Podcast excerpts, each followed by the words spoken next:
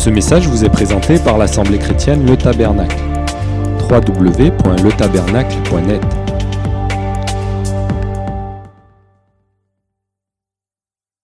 Peut-être que ce thème ce matin va intéresser pas mal de personnes qui sont ici.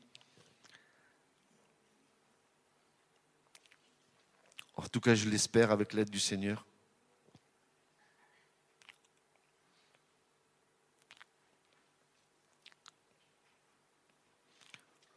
Je voudrais que nous partagions ensemble ce que l'Esprit de Dieu est en train de, nous dire depuis déjà plusieurs mois et ça devient insistant, très insistant même. On est pratiquement mis devant un choix et dans ce choix, soit nous acceptons, soit nous refusons ce que l'Esprit de Dieu veut faire dans ces temps de difficulté, dans ces temps où le monde souffre, où l'Église, plus que le monde, souffre. Mais l'Église ne souffre pas de, de par le monde, l'Église, elle souffre de sa propre paresse. L'Église souffre de, de ce manque d'amour, de son refroidissement dans son cœur. L'Église est devenue religieuse.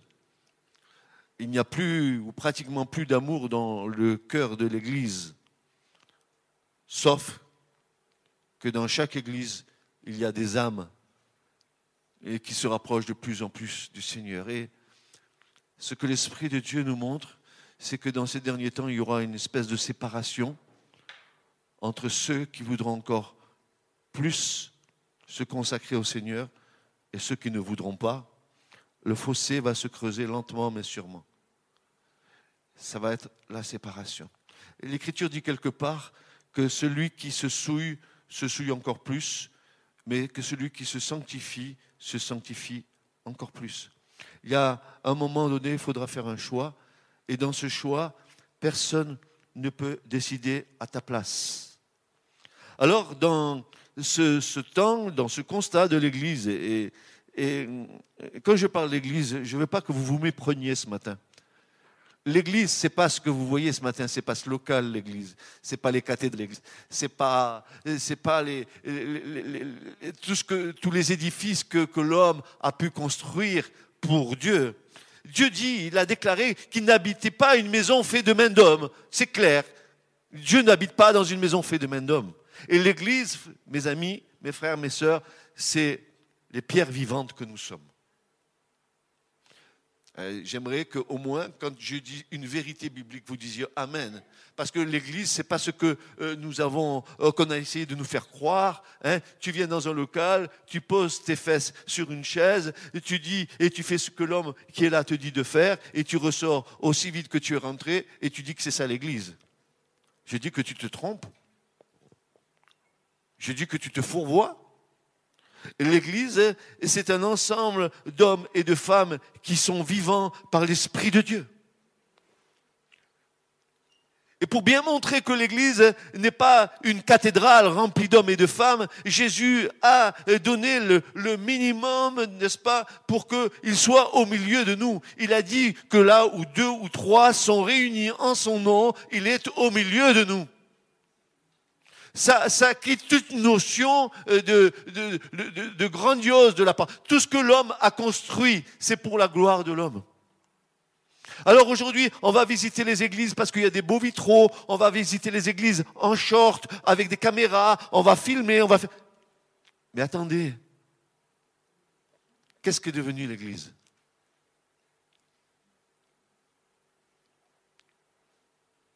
Jésus n'a pas eu besoin d'église. Il s'est mis au milieu des foules, il a commencé à prêcher. Jésus n'a jamais dit, n'est-ce pas, euh, vous ferez une église de pierre. Jamais Jésus n'a dit ça. Jamais, jamais, jamais, jamais, au grand jamais. Ce n'était pas, n'est-ce pas, le, but du Seigneur. Le but du Seigneur, c'était que le royaume de Dieu soit manifesté sur la terre, ça oui. Et nous en avons fait une organisation humaine, religieuse, des hommes et des femmes morts dans la foi, ayant des simulacres de spiritualité, en levant les mains, en tapant des mains, machinalement, hein, on se lève, on s'abaisse, on s'assoit, on se lève, on s'abaisse, on s'assoit, on met un métronome, c'est pareil, vous faites pareil, c'est bon, c'est l'Église. Non, c'est pas du tout ça l'Église. Donc dans notre génération, ce que nous avons fait de l'Église, nous et ceux qui nous ont précédés, mais gloire à Dieu que dans tous les siècles, depuis que Jésus est remonté auprès du Père, dans tous les siècles, il y a eu des hommes et des femmes de foi qui se sont levés euh, pour stigmatiser l'Église, pour dire à l'Église, mais Église, tu t'es endormi. Réveille-toi, toi qui dors. Lève-toi d'entre les morts et sur toi le Christ resplendira. Alléluia. Voilà ce que Dieu veut faire. Il veut que Christ à nouveau resplendisse sur son Église. Jésus ne prendra jamais une fiancée morte ni endormie.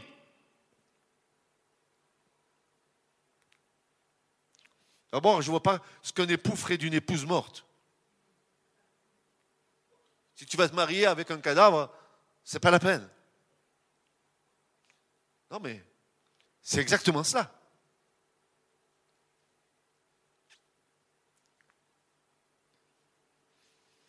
Gloire soit donnée à Dieu que dans tous les siècles et dans tous les moments de l'histoire, il y a toujours eu des hommes et des femmes cachés cachés.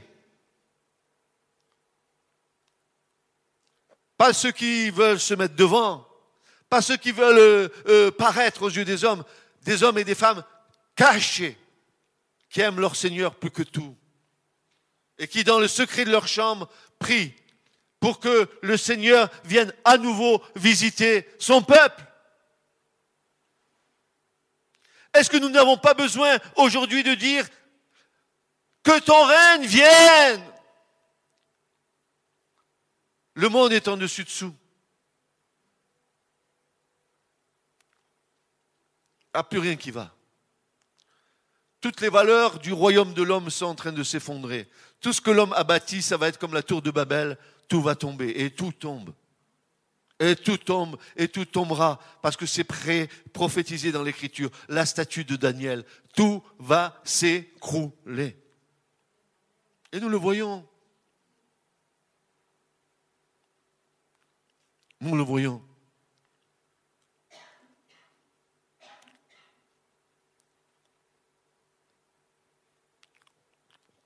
L'Écriture déclare que, nous sommes dans la fin des temps.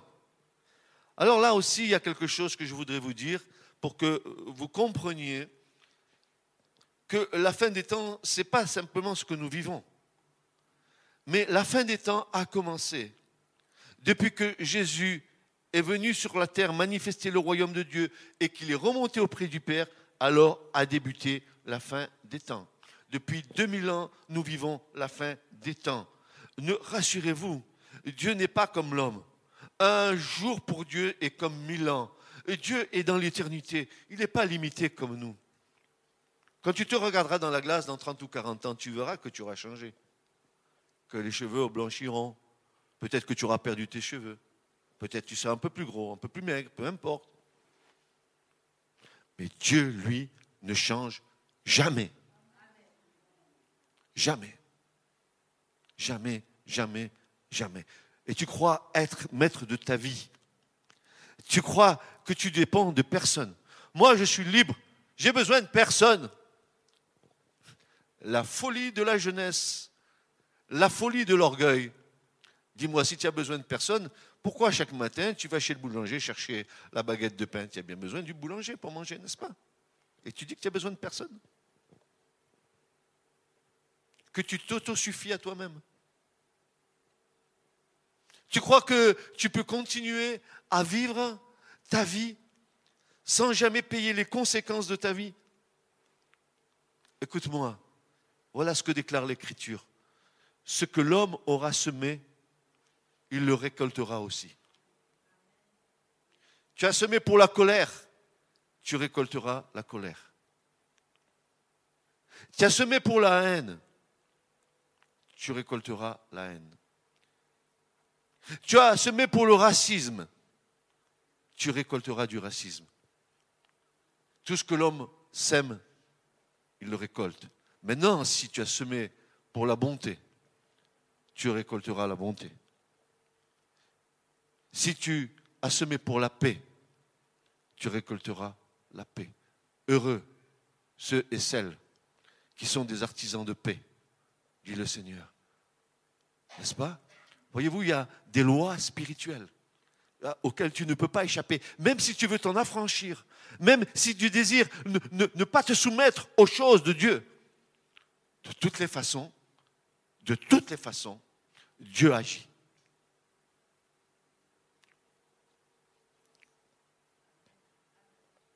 Alors,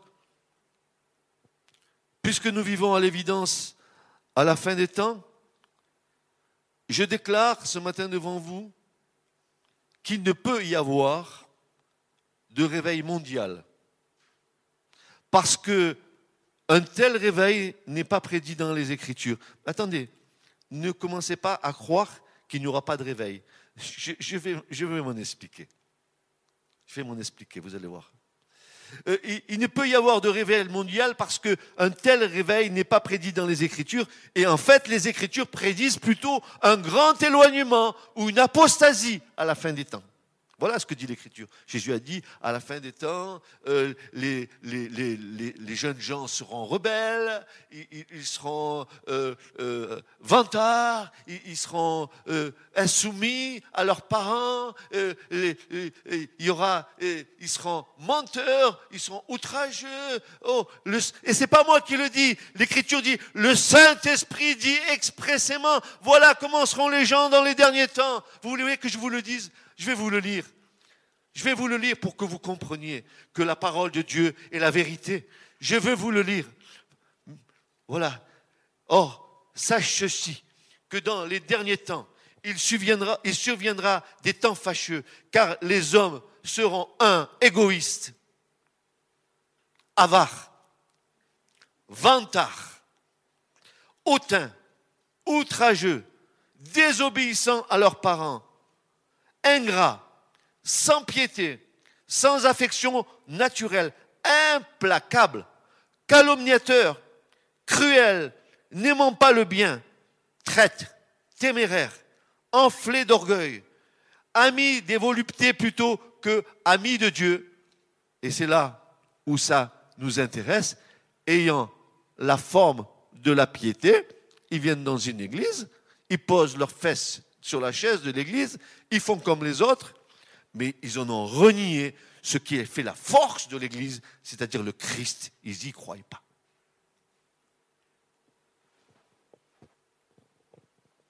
Dis donc, c'est Paul qui a écrit ça, mais quand?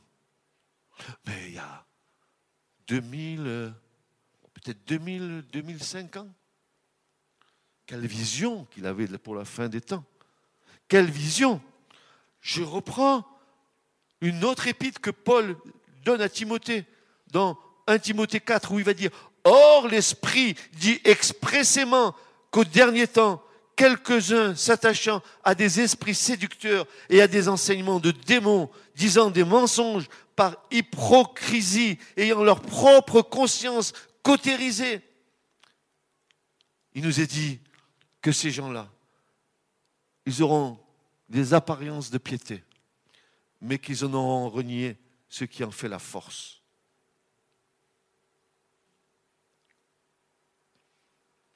Ça dure depuis 2000 ans.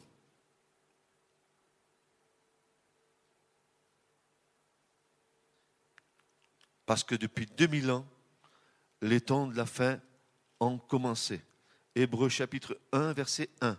Dieu ayant autrefois à plusieurs reprises. Hébreu, chapitre 1 et verset 1. Dieu ayant autrefois, à plusieurs reprises et en plusieurs manières, parlé au Père par les prophètes, à la fin de ces jours-là, vous avez bien noté, à la fin de ces jours-là, nous a parlé par le Fils qu'il a établi héritier sur toutes choses, par lequel il a fait les mondes, etc. etc. Frères et sœurs, depuis et amis, depuis que Jésus est remonté auprès du Père, Dieu ne parle plus. Dieu n'a plus rien à dire, il nous a tout dit par son Fils. Maintenant, nous attendons le retour du Seigneur tel qu'il nous l'a promis. Donc ça veut dire que toutes paroles qui sont sorties de la bouche de Jésus, ce sont des paroles de vie. Des paroles qui sont capables de vous communiquer la vie. Ah, tu as eu la vie naturelle, ta mère t'a engendré avec ton père. Et même, je vais te dire, hein, si tu regardes à la glace, regarde, tu vas peut-être ressembler soit à ton père, soit à ta mère. Et regarde bien. Et on dira, oh, le fils, il est comme le père. Il a les mêmes défauts. Et la fille, elle est comme la mère. Elle se trimballe les mêmes défauts. C'est qu'on a une tare génétique que nous communiquons à nos enfants. Vous êtes d'accord avec ça? Hein? On leur a communiqué tout notre Bataclan que nous avions en nous, on leur a donné. Et heureusement que Jésus est venu. Oh, alléluia. Heureusement que Jésus est venu pour nous séparer de ces choses, pour nous délier de ces choses. Alléluia. Et c'est pour ça qu'il nous est dit que si le Fils nous s'affranchit, alors nous serons réellement libres.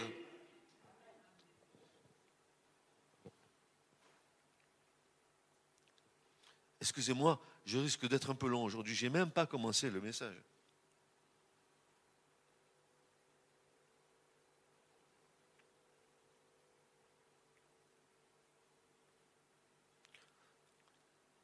Beaucoup de chrétiens, malheureusement, croient, et ils sont bien intentionnés, ces chrétiens-là, ils, croient que, que nous vivons la fin des temps et qu'il n'y aura pas de réveil.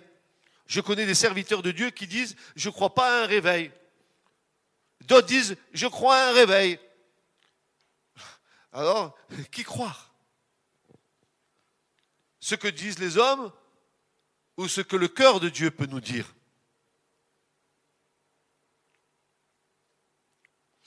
Il y en a qui confondent l'eschatologie. Je m'explique. Les discours eschatologiques, ce sont les discours de la fin des temps.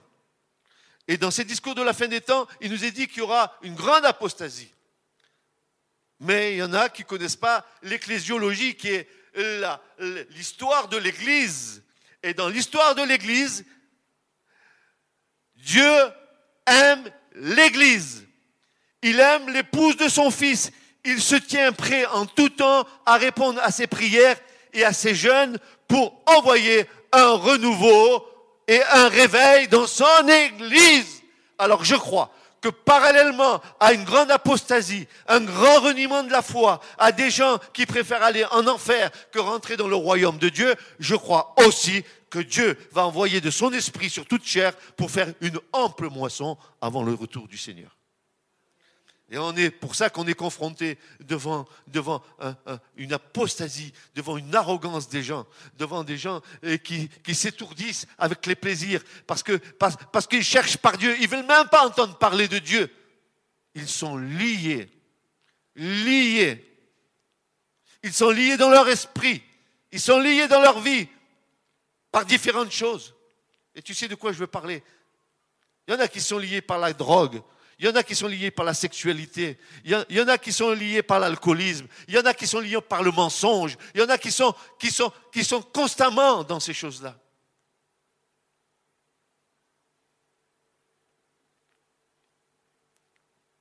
Donc, je répète ce matin.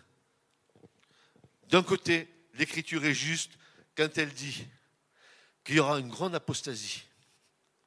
Ça, c'est ce que Jésus nous a dit. Mais de l'autre côté, Dieu nous dit qu'il aime l'Église et qu'il ne laissera pas l'Église dans l'état où elle est. Vous comprenez, mes amis, que l'Église finitive, quand Jésus va venir chercher son Église, il ne va pas prendre une Église morte. Il va prendre les vierges sages qui ont rempli leur lampe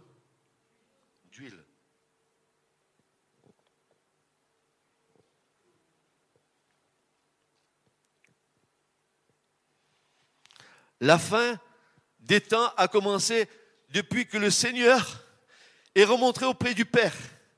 Et quand les, serviteurs de Dieu ou les prophètes viennent nous dire qu'il n'y aura pas de réveil, je dis que c'est pas vrai.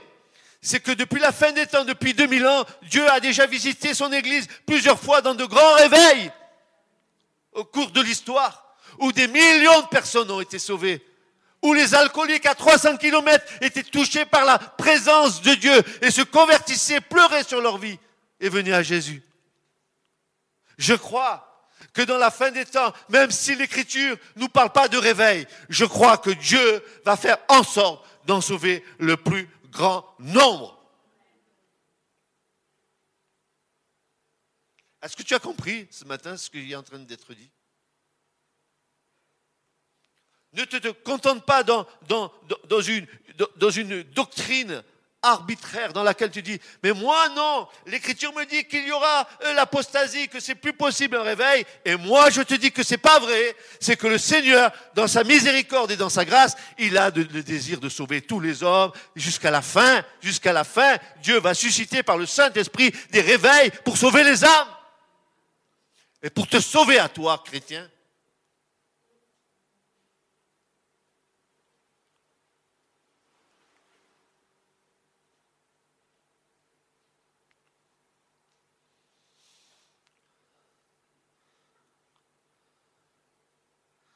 Oui, aucun réveil dans l'histoire de l'Église n'a jamais été prédit dans les Écritures. Suggérer que le réveil n'est pas possible aujourd'hui parce que l'Écriture ne prédit aucun tel réveil dans les derniers temps ou à la fin des temps équivaut à argumenter à partir d'un silence. L'Église, l'Écriture ne dit rien, mais Dieu dit. Vous avez dit que, mais moi je vous dis que dit le Seigneur. Vous avez dit qu'il n'y aurait pas de réveil, et moi je vous dis qu'il y aura un réveil. Et moi je vous dis que je veux sauver les hommes. Et que je veux sauver tous les hommes si c'était possible, à partir du moment où les hommes disent oui, je veux être à toi, Seigneur, je veux changer de vie. Oui, j'accepte que ton sang ait coulé à la croix pour moi. C'est le plus dur, c'est le plus dur, c'est le plus dur. Il y en a qui disent, mais moi, je suis clean, je suis bien. J'ai jamais fait de mal à personne. Ouais, mais attends. Tu as vu comment tu as critiqué ton père, ta mère, tes copains, tes copines? Tu as vu comment tu as. L'Écriture nous déclare qu'il n'y a pas un seul juste, que tous ont péché et tous sont privés de la gloire de Dieu, mais, mais réconciliés en Christ Jésus notre Seigneur. Voilà, voilà la clé. Voilà la clé. La clé, c'est Christ. Christ, c'est la clé du salut. Alléluia. La porte s'ouvre sur ton salut.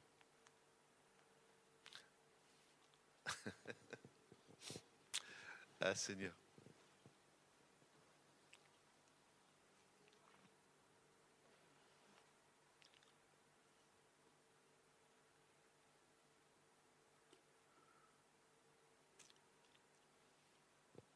Donc nous disons que tous les autres réveils de l'histoire de l'Église, comme tous les autres réveils de l'histoire de l'Église, l'Écriture est silencieuse sur ce sujet. Abstraction faite, écoutez bien, de ce qu'elle nous promet. Et voici ce que nous promet l'Écriture. Même si elle ne prédit pas un réveil, voici ce que l'Écriture nous dit. Que chaque fois que le peuple de Dieu s'humiliera et priera et se détournera de ses mauvaises voies, alors Dieu enverra le réveil.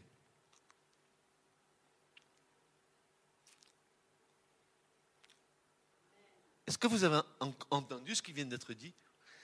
Chaque fois, chaque fois que le peuple de Dieu s'humiliera, et ici, ce mot humilier dans l'hébreu, c'est pas humilier, oh je m'humilie comme ça, non, c'est humilier dans le jeûne dans la recherche de Dieu. Vous savez, le jeûne, c'est le meilleur moyen. Euh, L'Église ne le pratique pas beaucoup, c'est bien dommage. Mais le jeûne, c'est le meilleur moyen de soumettre sa chair. Il y en a qui font le jeûne pour maigrir. D'autres qui disent si je jeûne, je vais perdre, je vais voir ma balance le lendemain. Tiens, j'ai perdu 500 grammes. Si c'est ça son jeûne, c'est pas la peine que tu le fasses. Continue à manger mange tes pop-corn, mange tes glaces, tout ce que tu voudras. Ça ne te sert à rien du tout. Mais si tu jeûnes dans une intention précise, à savoir si ton cœur, écoute-moi bien, et ce matin, voilà ce que je voudrais te dire. je vais te dire une chose qui va, qui, va, qui va te faire réfléchir. Tant que tu ne seras pas insatisfait de ta vie,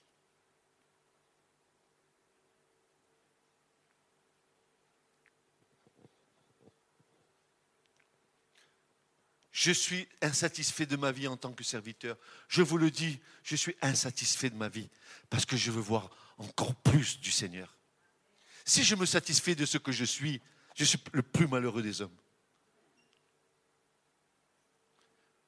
Je veux plus de Jésus, plus de son royaume, plus de sa puissance, plus de sa grâce plus de la manifestation de son royaume. Je veux plus que ça. Je ne me contente pas des miettes qui tombent de la table. Je veux être à la table du Seigneur et voir la gloire de Jésus être manifestée.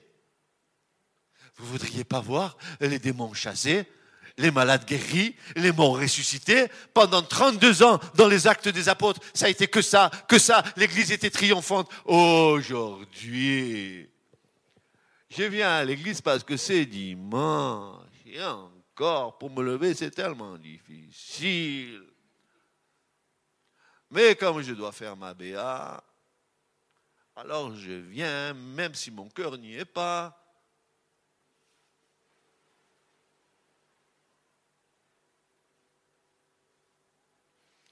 N'est-il pas dit dans, dans l'Écriture que Dieu déclare, je suis l'Éternel qui sonde les cœurs et les reins alors peut-être tu joues à cache-cache avec les hommes, mais pas avec Dieu. Tôt ou tard, tu te trouveras devant le Seigneur. Et ce qui me, ce qui me, ce qui me, qui me fortifie, ce qui me, qui me donne à encore aimer plus Jésus, c'est de voir la patience qu'a Jésus à notre égard, jusqu'à combien de temps il patiente avec nous. Car l'Écriture dit que la patience de Dieu, c'est notre salut.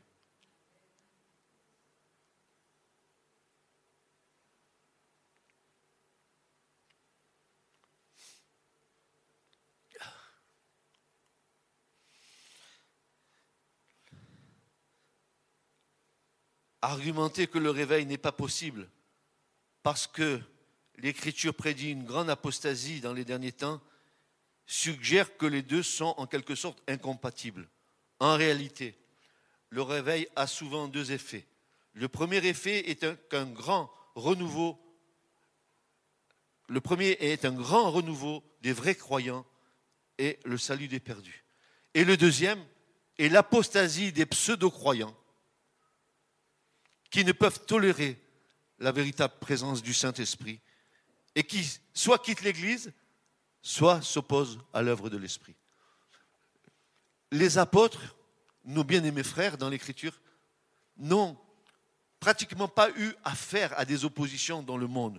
Les oppositions qu'ils ont eu à faire, c'est avec leurs, les propres croyants.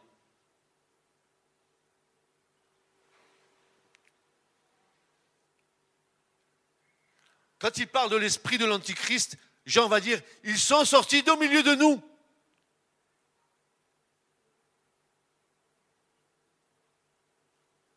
Dans l'Église, il y a les vrais chrétiens et il y a les faux chrétiens. Je m'excuse, je le dis en toute honnêteté. Il y en a qui jouent à être chrétiens. Et ça qui joue, ce n'est pas mon problème. Ils verront avec Dieu. C'est pour ça que vous ne me trouverez jamais sur votre chemin pour vous reprendre. moi, je vous laisserai faire. Parce que je sais que le juste juge, derrière la colonne, il vous attend. Ah, tu, oui, un an, deux ans, dix ans, tu peux continuer, tu prospères, tu fais ce que tu veux. Merci Jésus, je suis, je suis libre. Je ne suis pas pris dans la religion de cette église. Ah non, je ne veux pas faire comme le pasteur me dit. Ah mais non, mais non, mais non. Moi, j'ai une autre conception de ma vie. Eh bien, vas-y. Vas-y. Vis ta vie. Vis ta vie. J'en connais un qui avait voulu faire ça. Hein. Vous vous rappelez le fils prodigue? Père, allez, maintenant je vais, je vais vivre ma vie. Donne-moi mon fric et ma part. Je, paraphrase, hein, euh, en 2010 on part comme ça, donne-moi mon fric et je m'en vais un petit peu hein, m'éclater un peu dans le monde. Allez, tiens mon fils, je te donne ta part, vas-y, vas-y, vas-y, vas-y, vas-y. Et le fils y est allé, hein, et de bon cœur. Il s'est éclaté, comme on dit. Il a fait toutes les boîtes de nuit du coin, est, tous les clubs échangistes, il est allé voir, il est allé voir là-bas, il est allé voir là-bas, il est allé voir. Et au bout d'un moment, vous savez ce qui se passe? Il n'avait plus un rang en poche. Il mangeait les caribous avec les cochons parce qu'il n'avait pas de quoi se nourrir. Tu sais, tu te rends compte, en Israël, manger ce que mangent les cochons, c'est. Vous savez que le porc est interdit pour eux. C'est impur, un animal impur. Il mangeait avec les animaux impurs. Et tout d'un coup, il se met à se dire en lui-même, mais les serviteurs de mon père là-bas, ils ont de quoi manger. Ils mangent à volonté. Et moi, je suis ici en train de manger le fruit de ma rébellion. Et puis il dit, voilà, je vais retourner vers mon père. Il retourne vers son père et sur le chemin, il va faire cette prière. Père, j'ai péché contre toi et contre le ciel. Et il retourne à la maison de son père. Vous savez ce qu'a dit le père quand il a vu le fils? Il n'a pas dit Allez, mettez le, gibet, on va le pendre. Hein? Euh, allez, euh, ce fils-là, je le renie. Non, non. Le père n'a pas dit ça. Il a dit quelque chose de tellement intéressant qui devrait ce matin nous percuter dans nos vies. Il va dire ceci Mon fils qui était mort, voici, il est revenu à la vie.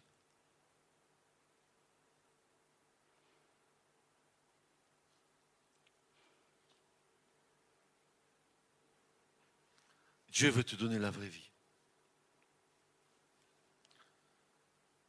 Dieu ne tient pas compte de nos péchés à partir du moment où nous volons vers lui que nous reconnaissons que sommes des pécheurs invétérés.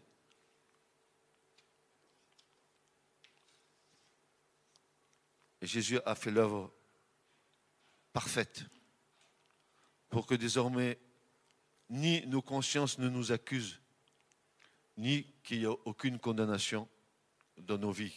Car l'Écriture nous déclare, il n'y a plus aucune condamnation pour ceux qui sont en Jésus-Christ, qui marchent non selon la chair, mais selon l'Esprit.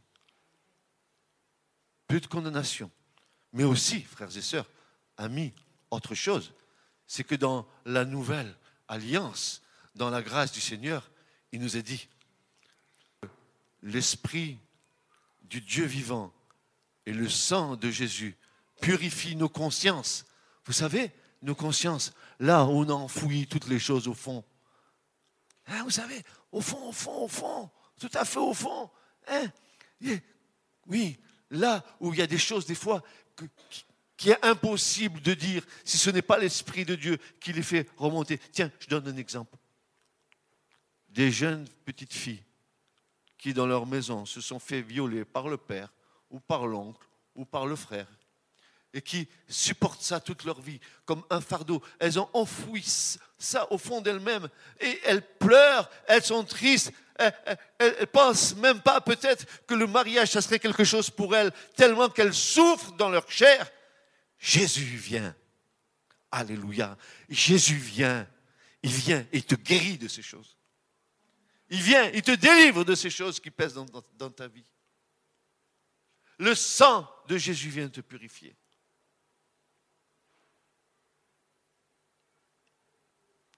Jésus est le grand libérateur. Alléluia. Alléluia. Je crois que l'enseignement clair de la parole de Dieu autorise une grande croissance dans le royaume en même temps que la profusion de l'iniquité dans le monde autour de nous.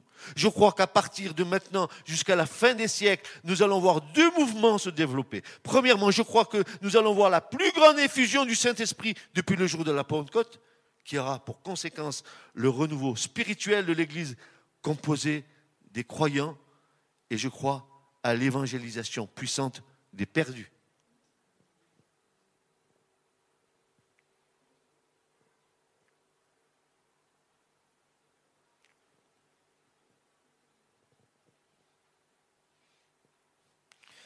Deuxièmement, je crois qu'aussi avec cette grande moisson viendra une partie de la plus grande persécution et de la plus grande apostasie des croyants jamais expérimentée dans toute l'histoire.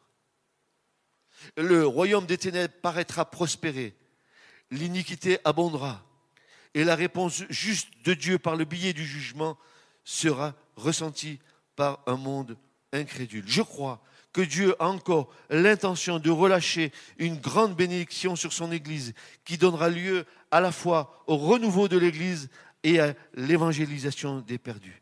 C'est l'espérance ultime après le retour du Seigneur de l'Église d'aujourd'hui. Si nous croyons que nous allons nous sauver nous-mêmes, ou sauver le monde en prêchant la nécessité de la préparation au retour du Seigneur, nous sommes en train de nous tromper nous-mêmes de façon ultime. Tout ceci consiste à des démarches prudentes et nécessaires pour les temps que nous vivons. Nous devons être les fils d'Isaacar. Frères et sœurs, vous savez qui c'étaient les fils d'Isaacar? Vous connaissez la tribu d'Isaacar? Une des douze tribus d'Israël. Ils avaient une spécificité, les fils d'Isaacar. Vous savez quelle était leur spécificité? Ils savaient discerner les temps et les moments. Et nous, enfants de Dieu, nous devons discerner les temps et les moments que Dieu met devant nous. Nous devons avoir cette sagesse qui vient de Dieu pour vraiment observer le mouvement de Dieu. Je vous disais tout à l'heure, et c'est une réalité, les choses sont en train de se, séparer, de se séparer. Il y a une séparation qui se fait. Une séparation qui se fait. Maintenant, je te pose la question, de quel côté veux-tu être?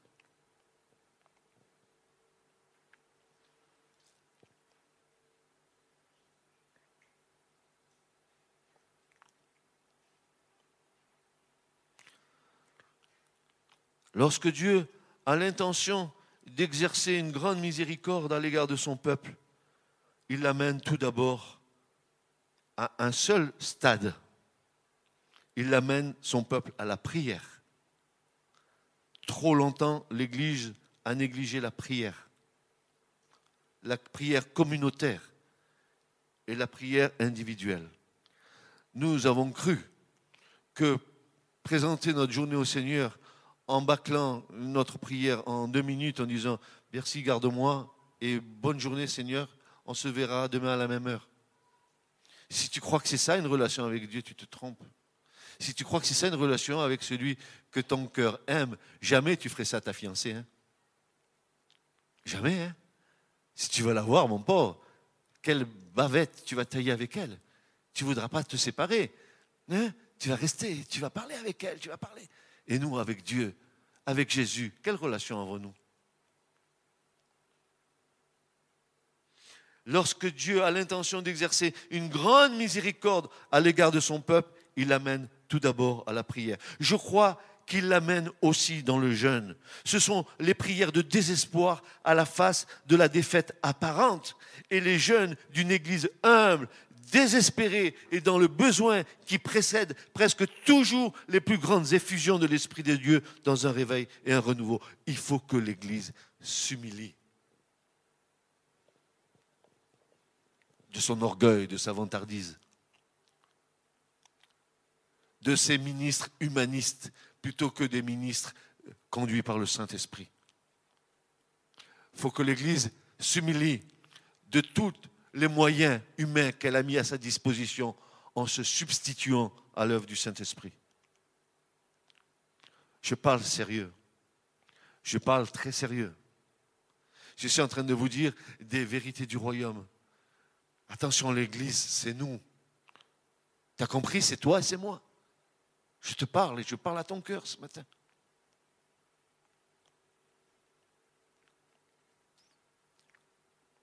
Si si l'Église, et maintenant nous regardons ce passage avec les yeux de l'Esprit, si l'Église, et là c'est si mon peuple, mais nous allons dire si l'Église, c'est pareil, si l'Église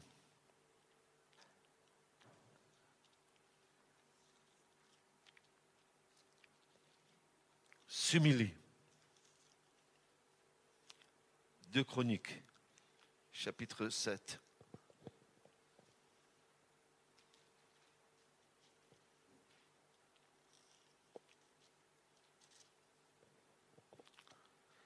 Si l'Église et que mon peuple, que mon Église qui est appelée de mon nom, est-ce que l'Église ne se réclame-t-elle pas du nom de Jésus, le Christ?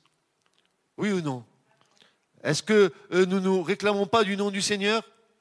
Alors que dit la parole de Dieu? Elle nous dit que si l'Église qui est appelée de mon nom s'humilie, s'humilie,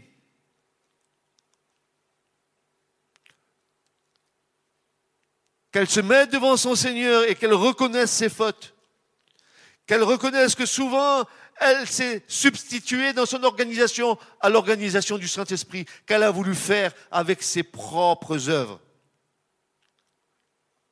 Qu'elle n'a pas laissé Dieu faire son travail au milieu de nous. Si cette église-là s'humilie dans le jeûne et dans la prière et qu'elle prie et qu'elle recherche la face de Dieu, ah, tu sais, je vais te dire une chose ce matin. Chercher la face de Dieu, c'est pas facile. Chercher la face de Dieu. Chercher la face de Dieu, c'est aller euh, dès le matin à l'aurore, euh, aller vers le Seigneur pour qu'il puisse euh, nous dire quelque chose, une parole fraîche qui descend du ciel, pas une parole qui, sort, qui était sortie du congélateur par les prédicateurs, mais une manne fraîche qui descend d'en haut, qui va être donnée en nourriture au peuple pour que le, le peuple soit rassasié. Un, cœur à cœur avec Jésus qui va te dire, mais je te connais. Sinon, tu sais ce que Jésus va te dire, je ne te connais pas. Je ne te connais pas. Et tu sais ce que ça veut dire, je ne te connais pas? Eh bien, il va te dire, je n'ai pas eu de relation avec toi dans une telle intimité pour que tu te réclames de moi.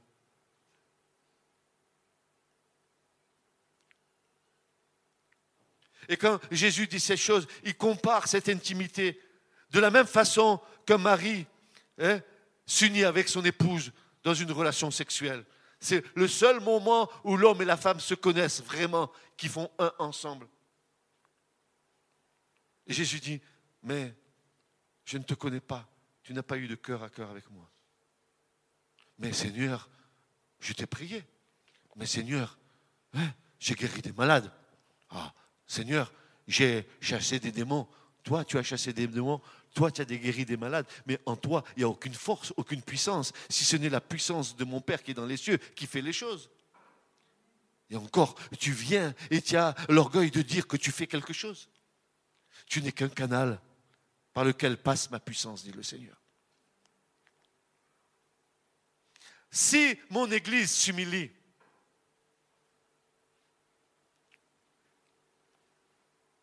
si elle prie, et cherche ma face et reviennent de ces mauvaises voies. Église, c'est toi qui es assis là. C'est toi qui es assis là. C'est toi qui es assise là. Reviens de tes mauvaises voies. Reviens de tes chemins tortueux.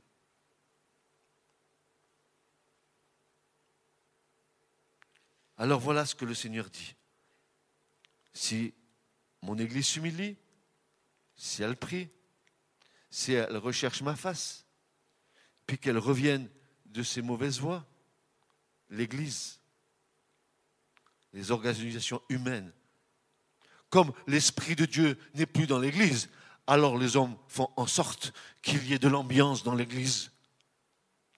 On a substitué l'organisation humaine à la présence du Saint-Esprit. Alors, on anime l'église, on fait des shows dans l'église, on fait des barbecues dans l'église, on fait des cafés croissants dans l'église. On anime l'église pour attirer les gens. Mais moi, je connais qu'un seul moyen d'attirer les âmes. C'est l'Esprit de Dieu.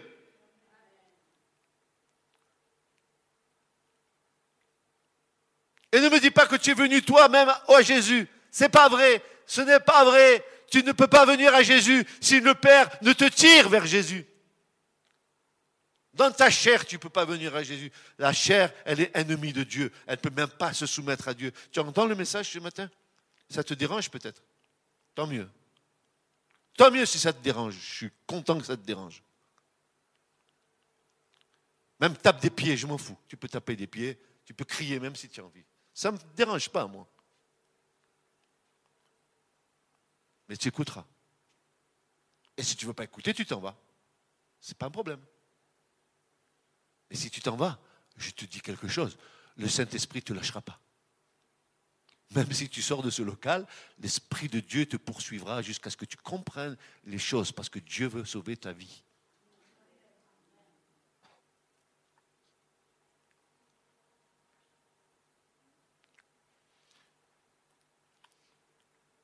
Ce sont les prières de désespoir à la face de la défaite apparente de l'Église.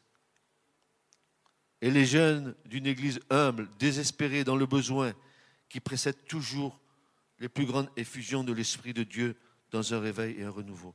Ce renouveau va nous amener, et ça, écoutez bien, ça s'adresse à l'Église. Ce renouveau va nous amener dans un changement de direction dans la vie de prière de l'Église du Seigneur. Nous avons pris conscience que pendant de nombreuses années, nos prières ont été trop égocentriques. Nous en avons vu le peu de résultats et nous avons oublié de chercher d'abord, premièrement, le royaume de Dieu et la justice de Dieu et que tout va nous être donné par-dessus. Frères et sœurs, nous avons demandé le salut des âmes. Nous avons dit, convertis ma mère, convertis mon père, convertis ma grand-mère, convertis mon arrière-grand-mère, convertis, convertis, convertis. Et tu n'as jamais prié en disant, Père, que ton royaume vienne. Mais si le royaume de Dieu vient, il n'y a plus besoin de toutes ces prières-là.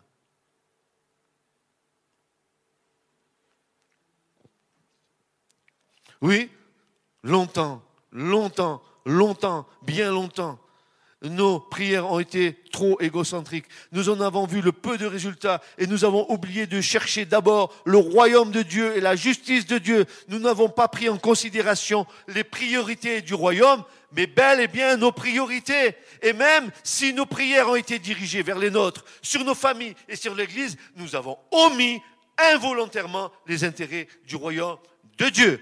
L'Esprit de Dieu aujourd'hui nous amène à une autre vision du royaume de Dieu. Désormais, l'Esprit se substitue à la chair et nous ouvre les yeux sur les véritables nécessités spirituelles de l'Église. Un, prier pour que les desseins du royaume s'accomplissent. Deux, prier pour que la présence du royaume soit manifestée. Trois, prier pour que la puissance du royaume soit relâchée. Quatre, prier pour que les ressources du royaume soient libérées.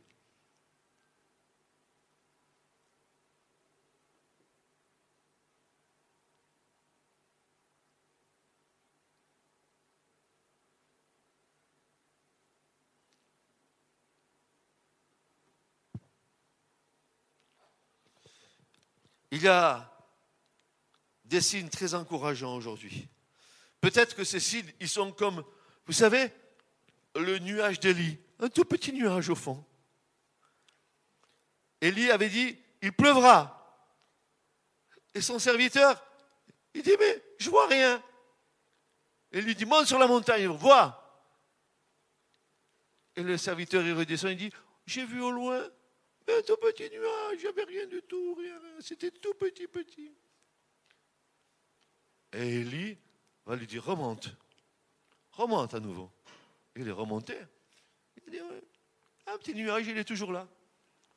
Il a fait monter son serviteur plusieurs fois sur la montagne, jusqu'à ce qu'à un moment donné, vous savez ce qui s'est passé? La pluie est arrivée en averse. Et peut-être aujourd'hui, nous voyons comme un petit nuage, n'est-ce pas? Euh, Ce nuage du réveil, tout petit au loin, la pluie de l'arrière-saison, la pluie que Dieu va envoyer pour rafraîchir le monde, pour rafraîchir son Église, ce petit nuage, et nous devons monter sur la montagne, c'est-à-dire nous devons prier, nous devons jeûner, jusqu'à ce que nous voyons l'averse arriver. Ah. Vous savez ce que fait l'averse Elle va fertiliser, elle va donner la vie.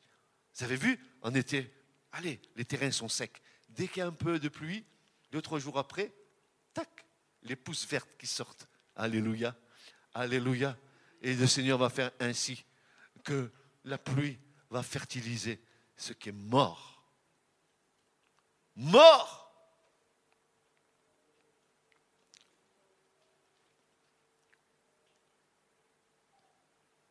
Peut-être que dans ton cœur, c'est sec. Peut-être que dans ton cœur, c'est endurci. Oh, mais je ne juge personne, je dis les choses qui sont.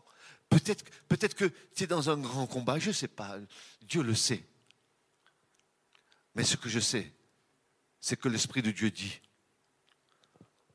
souffle sur les eaux desséchées de mon peuple. Souffle, Esprit Saint, souffle sur mon Église. Prophétise le souffle. Le souffle divin. Le feu d'eau vive qui sort du trône de Dieu. Souffle sur les eaux desséchées de mon Église. Et le prophète voit tout d'un coup dans les eaux qui sont dans ces sépulcres de la chair venir sur les eaux. Les eaux se joignent les uns aux autres. Et est sorti un grand peuple qui s'est levé pour Dieu.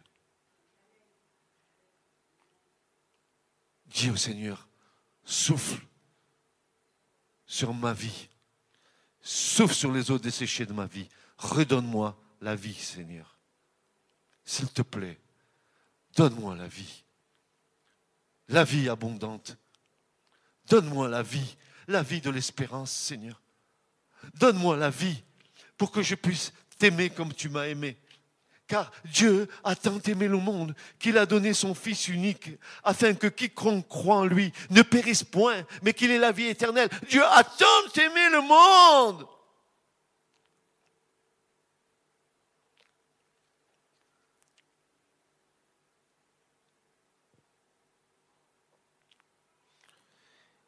Il y a donc des signes très encourageants aujourd'hui, peut-être comme le nuage d'Élie, pas plus grande qu'une main, qui suggère que l'Église commence à élever de telles prières.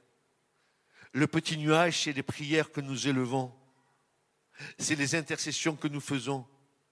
C'est la vision de prières nouvelles qui ne sont plus centrées sur nous-mêmes, mais nous prions afin que le royaume de Dieu soit manifesté, afin que les desseins de Dieu s'accomplissent. Alléluia. Nous, nous prions pour que les intérêts du royaume soient manifestés, que la puissance soit manifestée sur la terre, non par force, ni par puissance de l'homme, ni par la force de l'homme, mais par l'Esprit du Seigneur.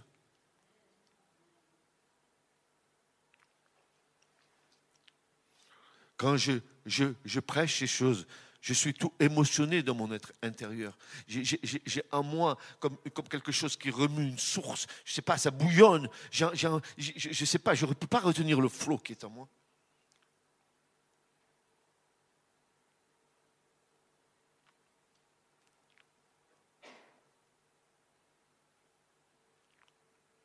La promesse biblique d'un réveil est fondée sur l'humiliation du peuple de Dieu devant Dieu dans le jeûne et la prière. Nous croyons fermement que l'étendue du réveil qui vient sera déterminée par la manière dont les croyants répondront à cet appel au jeûne, à la prière et à la repentance.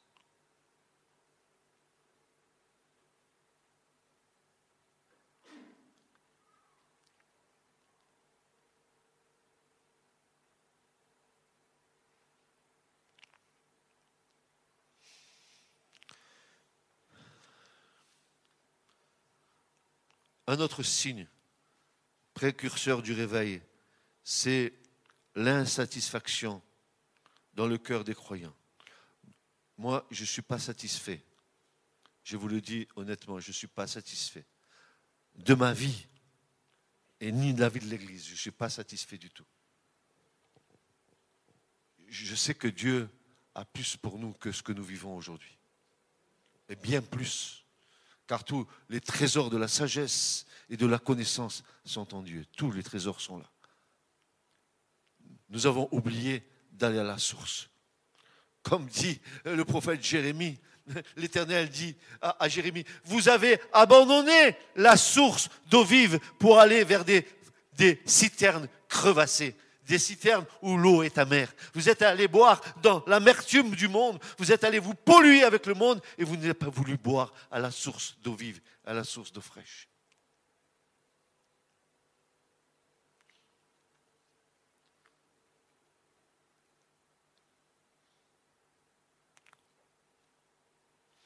Dieu a fixé une limite à la décadence de son Église. Quand la nuit atteint son point le plus sombre, alors l'aube commence à paraître.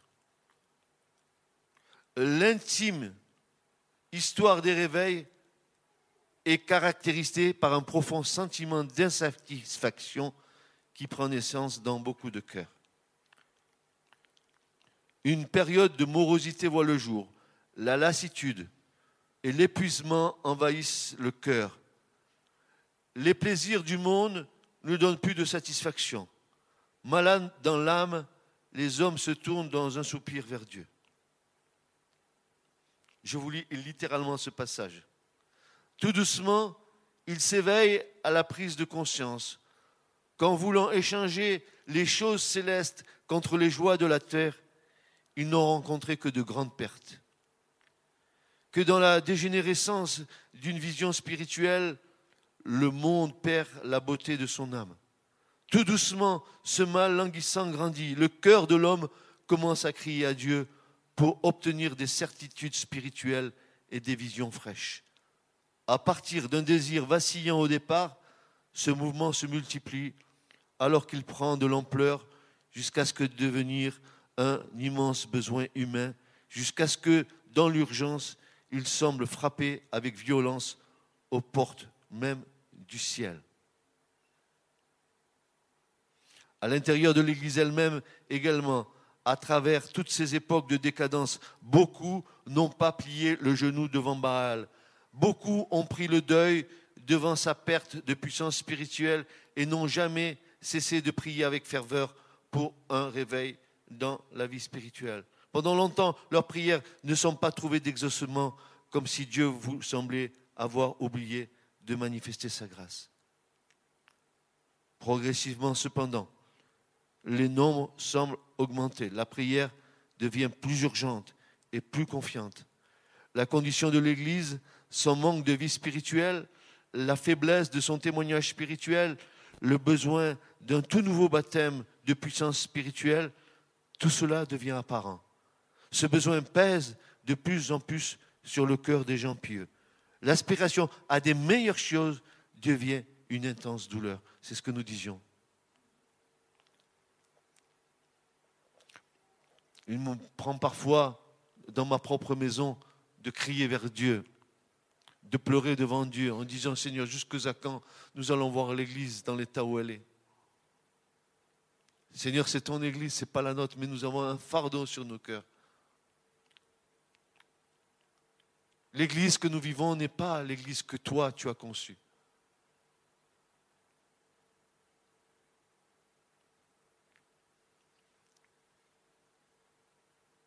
Alors nous crions à Dieu. Mais jusqu'à quand, Seigneur? Jusqu'à quand? Nous regardons et nous sommes malheureux de voir des gens que nous aimons qui se trouvent loin du Seigneur. Nous crions à Dieu. Jusqu'à quand, Seigneur? Jusqu'à quand?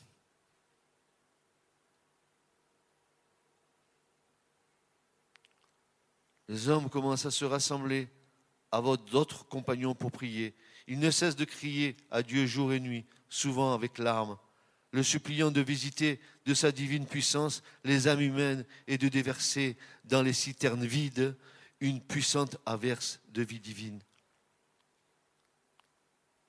Ainsi, nous voyons comment, dans de telles conditions, toutes choses semblent s'unir pour réclamer un réveil. Et je voulais terminer par le dernier point qui me semble le plus important. Le réveil et un réveil pour l'Église signifie humiliation. Je parle de l'Église. Pour l'Église, un réveil signifie l'humiliation, une amère reconnaissance de son échec et une confession ouverte et remplie d'humilité des péchés de la part des serviteurs et du peuple. Si tu continues à vivre ta vie avec le Seigneur et que tu n'es pas capable de te rendre compte que quand tu continues à pécher dans ton cœur, en entretenant dans ton cœur des choses qui ne sont pas agréables au Seigneur, comment veux-tu que le Seigneur te réveille si tu n'as pas pris conscience de ton état? Il faut que l'Esprit de Dieu te visite. Il ne faut pas que tu fasses obstacle à l'Esprit du Seigneur. Tu as peur de perdre ta vie et tes activités dans le monde parce que Dieu va te visiter. Mais il vaudrait mieux que tu perdes ta vie maintenant.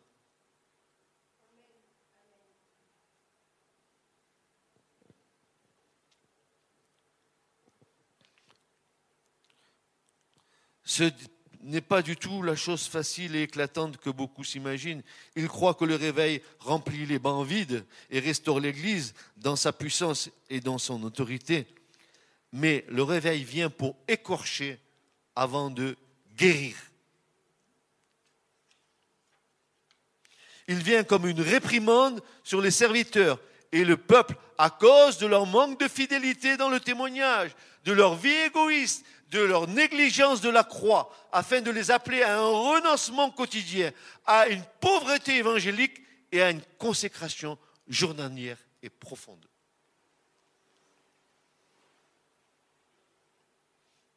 C'est pourquoi le réveil a toujours été impopulaire dans les grandes masses dans l'Église, parce qu'il ne leur, leur, parle en rien de la puissance telle qu'elles ont appris à l'aimer ni de facilité, ni de succès. Il les accuse le réveil de péché. Il leur dit qu'ils sont morts. Il les appelle à se réveiller, à renoncer au monde et à suivre Christ. Et les gens n'aiment pas qu'on touche à leur vie. À leurs petites habitudes. Je veux bien de toi, Jésus, mais ne bouleverse pas ma vie. Laisse-moi faire et continuer comme je faisais. Tu es avec moi, d'accord, ok. Est-ce que l'Église aujourd'hui est prête à entendre cette voix? Est-elle prosternée devant Dieu dans une attitude de prostration et un sentiment de profond besoin, dans un rejet conscient d'une vie vide et inutile, dans une humiliation propre et un désir passionné de ce renouveau qui vient par le renoncement? On peut certainement en douter. Toutes ces dispositions existent dans le cœur d'un petit nombre sur lequel l'agonie tombe.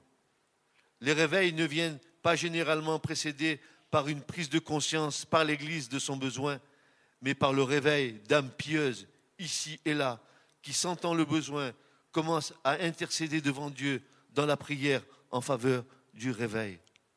Graduellement, ce sentiment s'approfondit et se répand jusqu'à ce que le sentiment de besoin devienne un fardeau, jusqu'à ce que le cri s'échappe. Combien de temps encore, oh Dieu, combien de temps devienne une agonie? C'est le type de cri que Dieu ne peut pas renier. C'est ce cri que nous devons écouter attentivement. Y a-t-il donc aujourd'hui une disposition pour la prière en faveur du réveil et du renouveau de ta vie.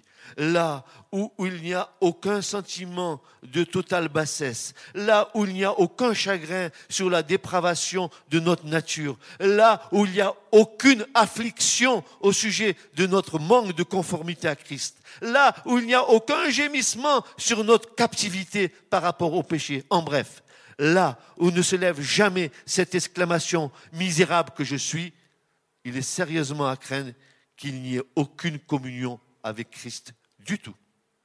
J'ai une citation qui m'a, qui bouleversé. Je vais vous la donner. Écoutez bien ce qu'un serviteur du réveil, il y a bien des siècles en arrière, a dit. Ça m'a touché de plein fouet mon cœur.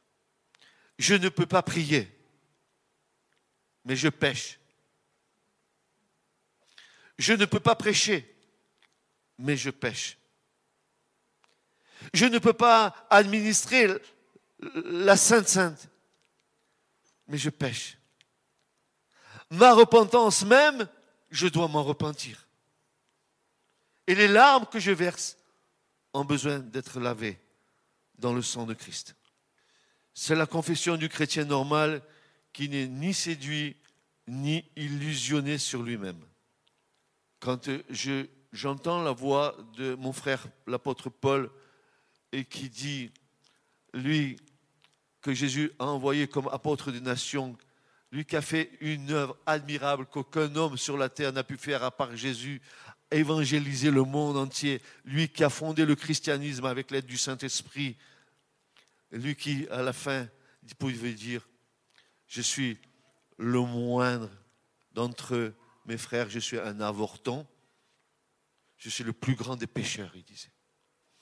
Que le Seigneur extirpe de nos cœurs toute prétention et tout orgueil, qu'il nous rende humbles devant sa face, qu'il continue à mettre en nous le fardeau d'un réveil, d'un renouveau. Et même si l'apostasie est là, nous savons que le Seigneur est en train d'œuvrer pour une dernière moisson.